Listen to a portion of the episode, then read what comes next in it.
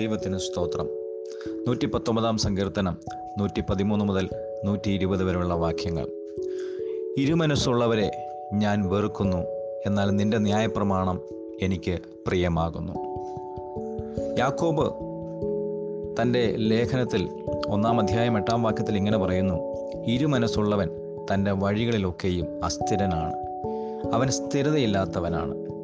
അതിനെക്കുറിച്ച് യാക്കോവ് അതിനെ ഇരുമനസ്സിനെ സംശയവുമായിട്ട് ബന്ധിപ്പിച്ചാണ് പറഞ്ഞിരിക്കുന്നത്. സംശയം. സംശയിക്കുന്നവൻ കാറ്റടിച്ച് അലയുന്ന കടൽത്തിരയ്ക്ക് സമനാണ്. അവൻ ഒരു കാര്യത്തിലും ഒരു സ്ഥിരതയില്ല. അവന്റെ പ്രാർത്ഥന ദൈവം കേൾക്കുന്നില്ലെന്നാണ് യാക്കോബ് പറയുന്നത്. എന്നാൽ യേശു ഇങ്ങനെ പറഞ്ഞു നിങ്ങൾ വിശ്വസിച്ചുകൊണ്ട് പ്രാർത്ഥനയിൽ എന്ത് യാചിച്ചാലും അത് സ്വർഗസ്ഥനായ പിതാവിങ്കിൽ നിന്ന് നിങ്ങൾക്ക് ലഭിക്കും. നമുക്ക് വിശ്വാസം വേണം.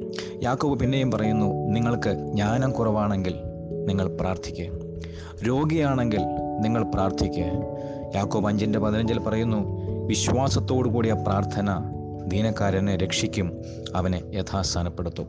അതെ തീർച്ചയായിട്ടും കൂടി നാം പ്രാർത്ഥിക്കണം. നമ്മുടെ ഓരോ ആവശ്യങ്ങൾക്കും വേണ്ടി നമുക്ക് പ്രാർത്ഥിക്കുവാൻ കഴിയും. അപ്പോസ്റ്റൽ പ്രവർത്തികളിൽ പന്ത്രണ്ടാം അധ്യായത്തിൽ നാം ഇങ്ങനെ വായിക്കുന്നുണ്ട് ഹെരോദാവ് യാക്കോബ് അപ്പോസ്റ്റലിനെ വാൾ കൊണ്ട് കൊല്ലുവാനിടയായി തീർന്നു. സഭ പ്രാർത്ഥിച്ചതാണ്. തുടർന്ന് യാക്കോബിനെ കൊന്നതിന് ശേഷം പത്രോസിനെ തടവിലാക്കി കൊല്ലുവാൻ വേണ്ടി സൂക്ഷിച്ചു വെച്ചിരുന്നപ്പോൾ സഭ പിന്നെയും ശ്രദ്ധയോടെ പ്രാർത്ഥിച്ചു. ആദ്യത്തെ പ്രാർത്ഥന ഞങ്ങളുടെ ദൈവം കേട്ടില്ല എന്ന് പറഞ്ഞ് നിരാശിതരായി തീരാതെ യാക്കോബിന് വേണ്ടി പ്രാർത്ഥിച്ചിട്ട് ദൈവം കേട്ടില്ലല്ലോ എന്ന് പറഞ്ഞ് പത്രോസിന് വേണ്ടി പ്രാർത്ഥിക്കാതിരുന്നില്ല. സഭ ശ്രദ്ധയോടെ പത്രോസിന്റെ വിടുതലിന് വേണ്ടി പ്രാർത്ഥിച്ചു. ദൈവം അത്ഭുതം പ്രവർത്തിച്ചു. നാം അവിടെ വായിക്കുന്നുണ്ട് അപ്പോസ്റ്റൽ പ്രവൃത്തി പന്ത്രണ്ടാം അധ്യായത്തിൽ ദൈവം തന്റെ ദൂതനെ അയച്ച് പത്രോസിനെ ജയിലിൽ നിന്ന് വിടുവിച്ചു. അതെ ദൈവം പ്രാർത്ഥന കേൾക്കുന്നവനാണ്. ദൈവത്തിന് അസാധ്യമായിട്ടൊന്നുമില്ല. സങ്കീർത്തനകാരൻ പറയുകയാണ് ദൈവമേ നിന്റെ വചനം എനിക്ക് പ്രിയമാണ്. ഞാനതിൽ രസിക്കും. ഞാനത് പ്രമാണിക്കും. ദൈവത്തെ തന്റെ മറവിടമായിട്ട് തന്റെ പരിചയമായിട്ടാണ് ഭക്തനായ സങ്കീർത്തനക്കാരൻ പരിചയപ്പെടുത്തുന്നത്. അതുമാത്രമല്ല വചനത്തെ തന്റെ ജീവനാണെന്നും പ്രത്യാശയാണെന്ന് പറയുന്നു. നോക്കുക ദൈവ വചനത്തിലുള്ള വിശ്വാസവും ദൈവത്തിലുള്ള ആശ്രയ ആശ്രയവും പ്രകടിപ്പിക്കുന്ന ഭക്തനായ സങ്കീർത്തനക്കാരൻ. അതുമാത്രമല്ല ദൈവത്തെക്കുറിച്ച് താൻ നീതിയുള്ള ന്യായാധിപതിയാണെന്ന് പറയുകയാണ്.